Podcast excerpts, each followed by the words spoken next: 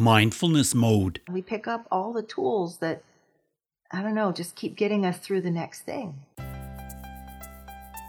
Hey, Mindful Tribe, welcome back to the show. I am in such a great mood today. I think I always am in a pretty good mood, but I'm in a, an especially good mood right now because I've just been laughing and smiling, talking to my guest for a minute before I hit record. And she is the creator of Flowdreaming. How awesome does that sound?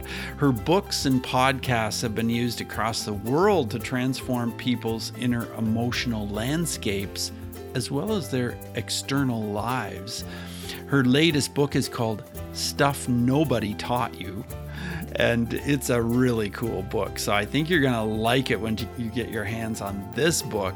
So it's just going to be a lot of fun talking to my guest. My guest is Summer McStravick. Summer, are you in mindfulness mode today? I woke up in mindfulness mode. I did my own little practice this morning and I am here and raring to go. That's fantastic. What does mindfulness mean to you, Summer? Yeah, you know, I was thinking about that question because I knew you were going to probably ask it. I, I think there's a traditional um, interpretation of mindfulness, um, and then there's my own personal, more expansive definition of mindfulness. For me, it is an embodiment of starting with a, a feeling of presence, right? Traditional presence. I'm mm-hmm. here, but then I move into the next feeling state, which is um, this present moment is my entire point of power, not in the past, not in the future, right here. And the whole future that streams out for me is coming from this moment. So there's almost like a weightiness to it for me. Like, what do I want to put into this moment? And that's why I veer often into the realm of quote manifesting, um, because I'm always thinking, what do I place in the moment? I align and then I create. So, a complex answer to a very simple question. yeah, yeah. Sorry. well, I'm fascinated to know about your experience working with Louise Hay. You worked with her for a decade. You created HayHouseRadio.com. What was it like working with Louise? Gosh, that was you know, it's it's getting further and further in the past now as I look mm-hmm. back and I realize like I find myself saying, well, those were the days. you know, we do that. Those were the days.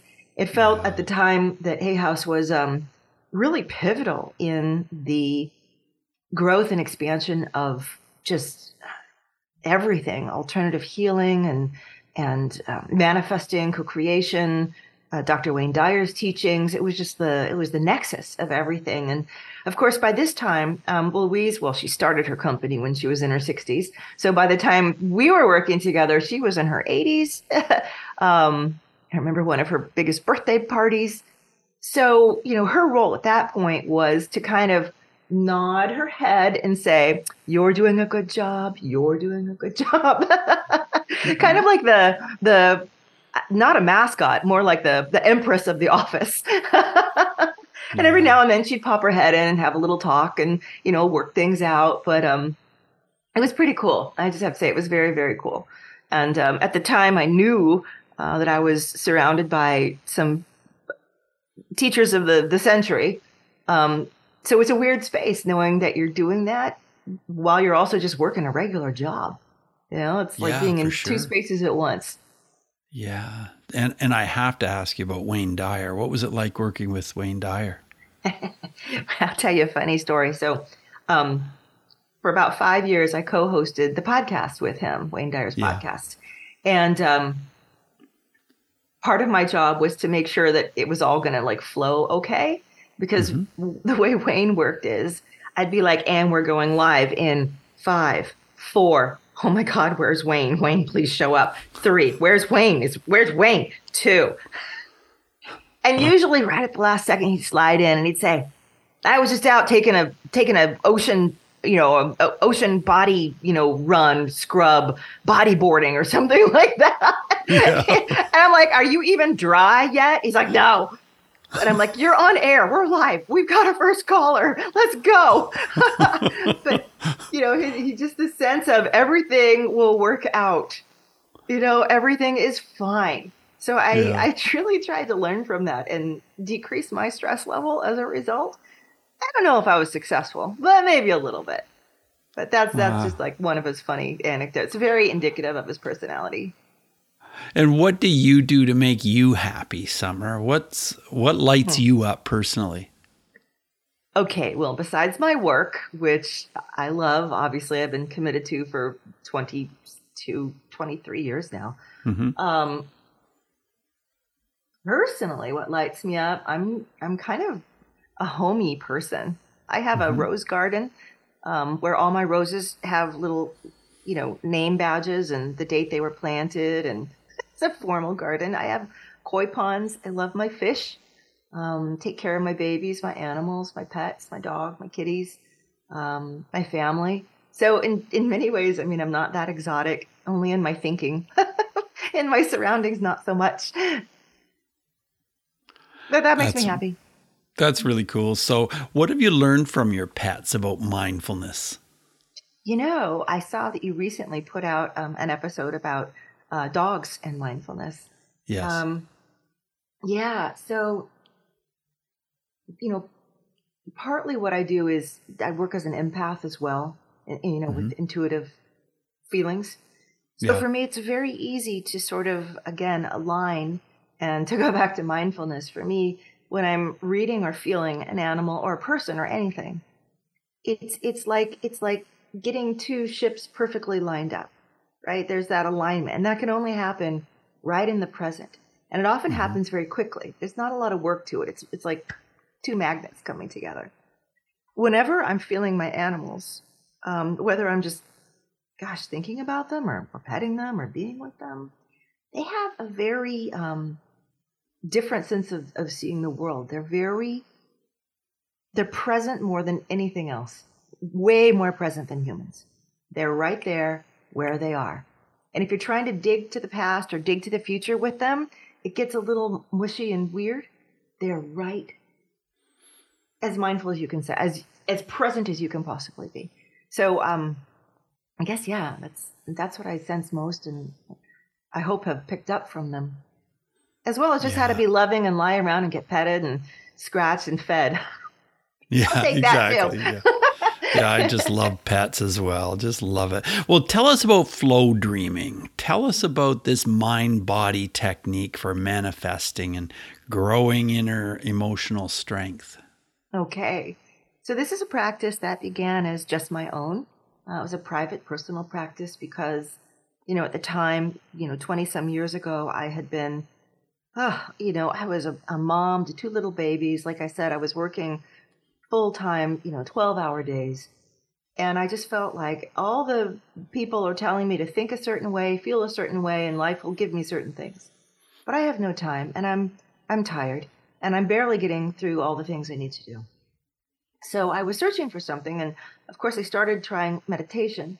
Um, but I found that I became frustrated with myself very quickly because, as most people I know do when they begin, but I found that my mind kept wanting to wander in a different direction.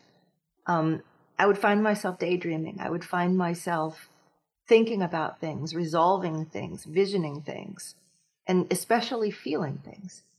Well, I'm going to cut the whole long story short. How flow dreaming came about is I realized that the space that I was naturally like letting this daydream state lead me into, where I was seeing things and feeling things, is what they called flow state. I did a lot of research on it in the beginning. I wrote my first book about that flow dreaming at For Hay House with my House. And um, so I, I was entering flow state sort of intentionally, whereas most people get in accidentally. We always talk about, oh, and then you get in flow. Or, you know, the latest way of, of approaching flow is is very um, a driven kind of idea. Like if I must enter flow for peak performance, I must do this to. My flow was a, a- dreamy welcoming. And when in that flow state, I thought, well, I can either just feel the alignment and the and the flow, literally flow, the flow of time, the flow of us as beings growing, evolving, um, gathering information, you know, as these human beings that we bring back with us to wherever we go next. what do I do in that state? So sometimes I just felt the embodiment of the state, perfect universal alignment. Some people might call it oneness. But because I'm I'm that kind of person again, got a little antsy in there, and I'd say, okay, I actually really want some things and I'm not sure how to create them or make them, but I know that I need some universal help on this. So this is sort of like the, again the origin story. So I began communicating in this state and I realized that words were really ineffectual. Um, I could barely express in words the feelings that I wanted to have in my life. It would take thousands of words, whereas if I could just feel a feeling, life got it. Eventually, this practice evolved uh, from this. And I realized that when I was going in there into this flow state, into flow dreaming, using this practice, it was like opening a conduit, right, from the physical to the non physical. And my physical self would be going through my day doing all the work that I need to do, the action stuff of life. The non physical part of me was saying, don't just do the action stuff, give us a plan for this action stuff. So eventually I, I started, you know, calling this my, um, uh, my like emotional blueprints, energetic blueprints. And I realized there's action and there's pre action. So pre action is what you do instead of reaction, which is how most of us are living in a very reactive mode constantly. Mm-hmm. You know, we're always waiting for the next thing to respond to.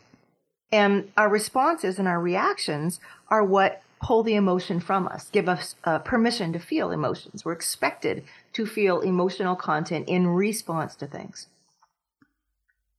What I ended up doing was putting that completely backwards, cart before the horse. And I said, if I if I pre-act, if I pre-feel these emotional states before anything's been done to pull them from me, aren't I then becoming more of a creator? Aren't I then becoming a manifester? Aren't I then creating that blueprint?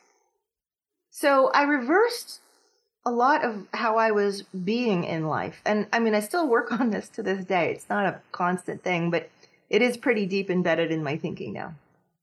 If I want to have certain feelings in my life, I'm going to pre-act them, I'm going to feel them, I'm going to become them. And then I challenge life, you figure out how to match me. Because otherwise I spend all my day matching the randomness, seeming randomness, all the things, all the stuff other people throw in because they're for sure being random and I try to kind of get an edge on that. So my flow dreaming practice puts me into this really deep manifestational space um, where I am able to create where I, I call them emotional endpoints. Mm-hmm. Um, the emotional endpoints are these are the feelings I want to have in my life. This is mm-hmm. this is what I'm becoming. And often the emotional endpoints are associated with physical things I'm doing, right? So if I write a book, for example. Yeah. My emotional endpoints are God, I hope it touches people. I hope it gets into the right hands. I feel it getting into the right hands. I feel it, um, you know, singing its verses to whoever needs it the most. So mm-hmm. that becomes that becomes embodied with the book. That becomes embodied with not just getting a book published and sent out, but it becomes part of the whole book. If that makes sense? Yeah, that does make sense. Ah. And you know, I, I really like what you put in the subtitle about stop being miserable in your most recent book. Why do you think so many people find it so challenging to stop being miserable? Oh my gosh, you're going to send me down the rabbit hole of lack thinking, right? You've heard of that. yeah. Yeah. Well, you know, it's it's a thing with us humans that it we is, tend to base it? our future on what's happened in the past. Mm-hmm. And it's hard to it's hard to envision a future that doesn't have a nugget of of our past experiences in it. And a lot of our past experiences are baked in with scarcity thinking, lack thinking, catastrophic thinking. Um, uh, there's all kinds of psychological terms for it. But in, in essence, we're bracing. We brace. And our bodies brace, like for impact before we hear bad news. Our energetic selves are bracing for what's going to happen next, you know, when is the next shoe going to drop. So we start carrying this energy around with us wherever we go, a defensive uh, sort of energy. Yeah. And so when we think about our future, we're we're kind of telling our future, I'm ready to defend myself against you. And what do you think life gives you in return? It's giving, it's matching you, it's mirroring you. All right, we'll give you things that you have to defend because that's your expectation, that's your belief. You're prepared and you're ready for it. So we'll just keep that going as long as you want. And I lost the thread of your initial question. well, that's okay. I was going to ask you about fear because that's a big uh, theme in your book. Chapter yeah. seven is fear of feelings, and yeah. and then you go on and you talk about you know uh, f the fear. You know, like let's just get through this. How did yeah. you get through the fear yourself in your life? I gotta say, there are f bombs in this book. So if anybody is is challenged by colorful language, it's not for you. right. I use language though to like punch through sometimes. Like I really need you to hear this, so I'm to get you a little, a little funky about it, you yeah. know, and that way you'll hear it. Yeah. Um, what got me to get through fear? Well, look, that's an ongoing um, lifetime experience. There was a point in um, 2015 where I realized I was really wanting to build my flow dreaming company bigger mm-hmm. um, wanting to get the message out, wanting to create my own empire, you know, follow Louise's footsteps yeah. and, and make something pretty awesome. Yeah. Um, that would help the world. And there was a, a moment when I realized the only thing really stopping me from doing this, it's not how much time I have or intelligence I have or the help and support, etc. All of those things can be created, made. But the thing that continuously gets in the way is fear. And I realized that fear was really the only emotion that would stop me time and time again. Fear of this, fear of that. And I traced back all the things that I hadn't done, couldn't do, wanted to do, but felt I wasn't ready for yet or wouldn't work out for me. They all came back to some basic fundamental energetic feeling, which was fear. So I said to the universe, all right, if I get rid of all fear in myself, and I mean I don't mean healthy fear. I want to distinguish that. You know, healthy fear is don't touch the hot stove. Intelligent fear, right? But fear should be used like a, a fire alarm. Do something mm-hmm. about it. It shouldn't keep ringing and ringing and ringing every day of your life, a blaring sound that you no longer even hear. So fear has a really strong use, but I wanted to get rid of all the fear that had been lingering that I hadn't done anything with. So, of course, what does life do? Sends me breast cancer. oh. now, I'm not saying this will happen to everybody, but basically, because, like I said, I have a really um, good communication, I feel, with my greater self and all of yeah. this.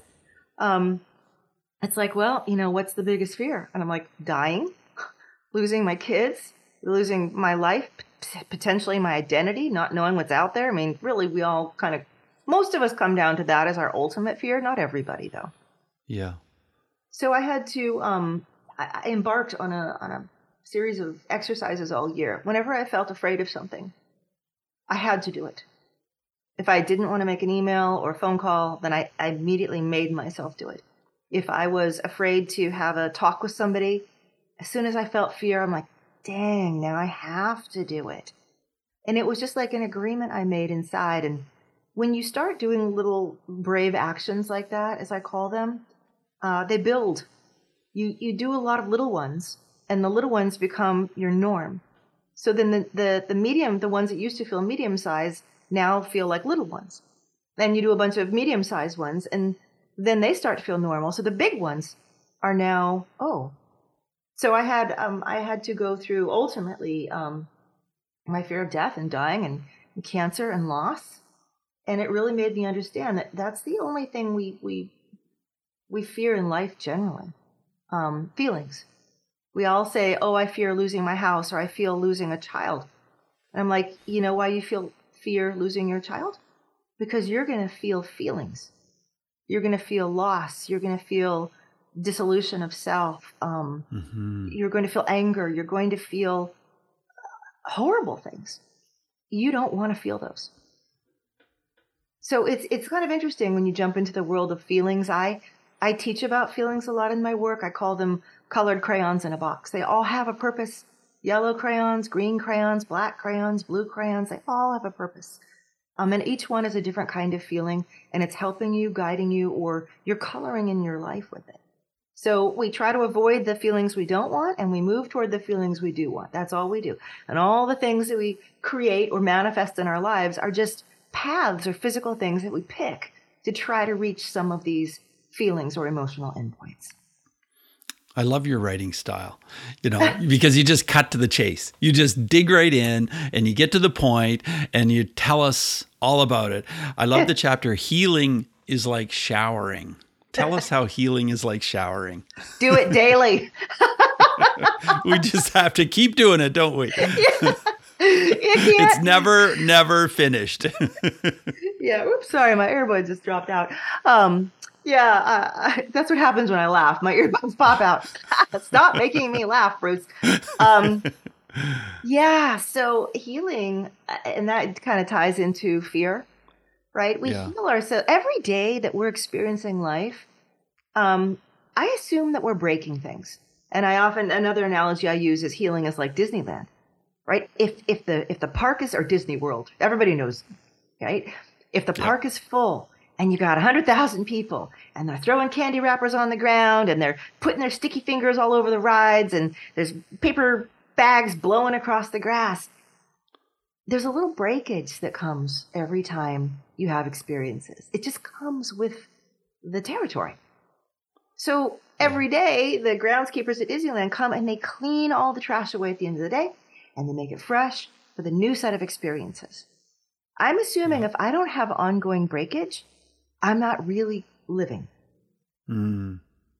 So if you kind of build that in, you stop being afraid of the breakage, the heartbreak, or the health problem, or um, the family member who's upset at you, and you realize, ah, this is part of my living. This is supposed to be here. But what am I supposed to do? I'm also supposed to be cleaning it up. And yeah. that brings me into the whole um, story of you know how the heart processes life, and your heart is your your organ for the healing, essentially. Um, physically, your heart uh, removes all the debris, the lymph, etc., from your body, all the cellular debris. It pumps it out. But your heart also pumps in all the oxygen. Your heart is constantly cleansing your blood, in other words. Think about your heart maybe cleansing on other levels or your energetic heart, right? A, a part of you. You're, it is made to cleanse. It is made to do this. And yet often we just don't allow it and we're afraid of it, so we avoid it. So we just let it kind of get packed in more and more and more and more. Your analogies are just priceless. They're just so fantastic because they make it all come alive. They make your the words just jump off the page. That's for sure. And yeah. uh, I, I want to ask you a question about bullying because I always touch on this topic in my yeah. in my uh, podcast. Do you have a story about bullying where mindfulness would have made a difference, Summer?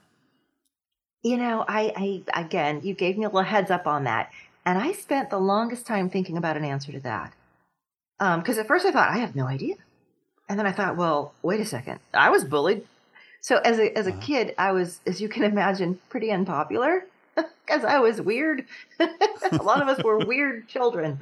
And, well, sometimes um, the weird children hang out with the weird children, and then everything's okay. well, yeah, but in my neighborhood back in the seventies, ah, there was there were six girls, all my age, and they were all not weird or so right. they told themselves. I know I in hindsight you. they were weird. But yeah. because I was kind of like coming from a, a hippie household, um, you know, a lot of them felt like uh, their parents distrusted us or, you know, you can't play at their house, that kind of thing. And in hindsight, again, um, I suffered a lot uh, as a wow. result of that. Felt very, very unpopular, very different than other people. But I didn't really have a desire to change myself from being different. But schooling yeah. years ahead, I realized that when what these girls were doing and, and you know the the bullying, mm-hmm. it's because they either feared me or secretly wanted something that I was or had. And right. I, I, think, I don't know, I'm, I'm kind of guessing here. It's new territory for me. But they feared the fact that I was myself. I wasn't always fitting in and jockeying and playing you know, silly games and so forth. And I think that was both refreshing and like, I want that, but also scary. How can you do that? You're not allowed to do that. I don't allow myself to do that. How can you do that? So there's some sort of anger and um, jealousy involved, um, but also fear, right? Because if a person is different than you and you have feelings about that difference, it's bad, it's awful, it's my parents wouldn't like it, I, I'm weak, I'm this or I'm that, then you try to push it away. You try to shove it away in the form of an actual person that embodies that fear for you. Well, those are just off the top of my head. Yeah, well, thanks for sharing that, Summer. Mm-hmm. Yeah. Your website is flowdreaming.com and your podcast is called Flowdreaming, a radical new technique for manifesting anything you want. And uh, what can we expect to find when we go to your website, flowdreaming.com? you can expect total overwhelm. no, seriously. Um, I've had this website up since 2005 uh, when mm. I wrote my mm. first book. And since then, I've been the Energizer Bunny. So when I talk about doing flow dreaming, um, you can you can kind of think of it like uh, meditation in a way. Mm-hmm. You can meditate on your own, or you can listen to a guided meditation. So I realized people need to be walked through these flow dreams because they, they feel different. You daydream in, I'm asking you to bring up deep, strong emotion, uh, find your emotional endpoints. And most people go in and they're like, uh, I'm, am I, I'm either doing self hypnosis or I'm meditating. And I'm like, no, there's a different flavor here. The flavor mm-hmm. has, it's full of emotion. It's full of like a juiciness and alignment, a sense of being held and guided and, and flowing and moving. So all of that I tried to bring out in my voice and the images to get people into that really connected feeling state. So the website, as a result, has something like 360 flow dreams now that I've recorded on every conceivable thing under the sun. Um, yeah. As well as courses, um, working with me privately or um, having a single session with me. There's just a lot there. And the flow dreaming, flow dreaming itself, I teach for free, and I always have. I've never charged a class to learn how to flow dream. Um, I feel like it's a fundamental right that we all have to understand this piece of us that's already there. Um, when mm. I talk mm. about flow dreaming, it's not something you learn or practice or discover. It's something that you awaken to, like, oh, this is an inborn, innate, already there skill, and now I'm I'm actually consciously developing it instead of just letting it happen to me from time to time. So, so what's it like? yeah. So what's it like if someone decides to work with you, Summer? What's that experience like? Okay. Well, um, over the years, I've put together various layers of working. Um, some people come right in and say, Coach me. like, can you just guide me? You've done all these things that I want to do. Show me how you did them. Show me how you were mm-hmm. thinking. Um, so I do a lot of sort of, I don't want to say high end coaching, but more intensive coaching for people who were like, again, cut to the chase. I've done all the stuff. I'm not where I want to be life's not, you know, getting any longer. So can we get this done? And I'm like, yes, let's just get this done. You know, I, I often say, take five years that it would take you to learn on your own. Let's do it in one, right? How, mm-hmm. what would that be worth for you? So that's one way. But other people are like, nah, I just want to dip my toes in. I don't know about who you are and about this so much. In that case, I say, you know what? Get a playlist of flow dreams. I have a free uh, tutorial. I have an app actually a, a phone app that also teaches it. I'm like, just start. If this resonates, if this feels good, if you read my book and it feels good, hey, we'll go to the next step. A monthly, I have a, I have a new monthly um, uh, membership that's pretty low cost, and um, I get together with people, and every month we do something special. We do a flow dreaming live session, and and for me, getting people in flow state and having me guide them over and over you know, once a month, twice a month, three times a month, four times a month. It's like having a private trainer in a gym. The more you do it, the more your muscles change. The more you flow dream, the more you energetically, emotionally change. So I'm always trying to get people come, come, let's flow dream together. Let's flow dream together. So, and then introductory really cool. sessions. I don't want to go on too much, but it's it's all there. That's what it looks like. We just we jump right. That's cool. Yeah, you've made that. Yeah, you've explained that really really well. Yeah. That's fantastic. Well, as we move forward, Summer, in the interview, I want to ask you five quick answer questions. So just 30 second answers are perfect. The first one is this Who is one person that has been a really powerful mindfulness influence on you? one person has been the most powerful mindful. Mm, you know, I know I'm supposed to say Dr. Dyer, but it may be more like Eckhart Tolle because yeah the, again, to go back to what I said in the very beginning, the power of this moment. This yeah. is where our our awareness is centered right this second. Everything mm-hmm. stems from this second. So I very much reflect that um, uh, that teaching of his. How has mindfulness changed how you deal with your emotions? Well, again, um, I think I've sort of folded the two together and baked a little yeah. pie out of them uh, mindfulness and emotion. Um, my, I begin in a state of, for me, mindfulness is alignment, uh, reaching a, a, moment of a perfect and pure flow feeling. I'm moving through a state of no restrictions. Uh, there's no resistance. I mean, that's the definition of flow the absolute lack of resistance. You know, uh, think about electricity, right? It, it, can flow without resistance, or you put little resistors in and, and, and pull it back.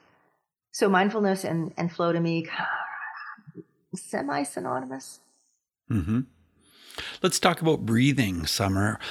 Tell us some insights or some thoughts that you have about breathing and how it relates to mindfulness. Hmm. I love breath work.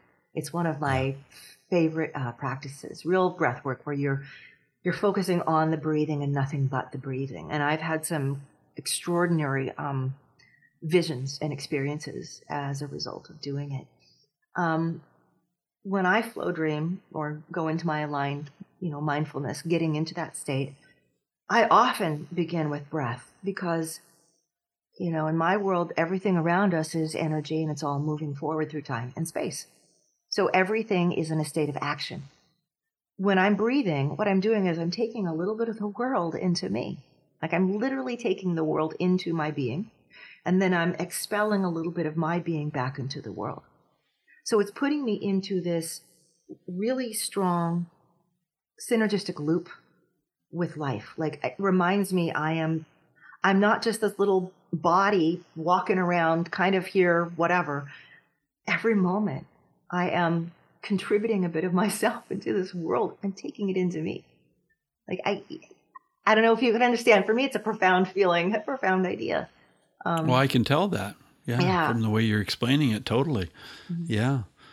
Yeah. Well, so your books are fantastic. Are there any other books that you would recommend that are related to mindfulness?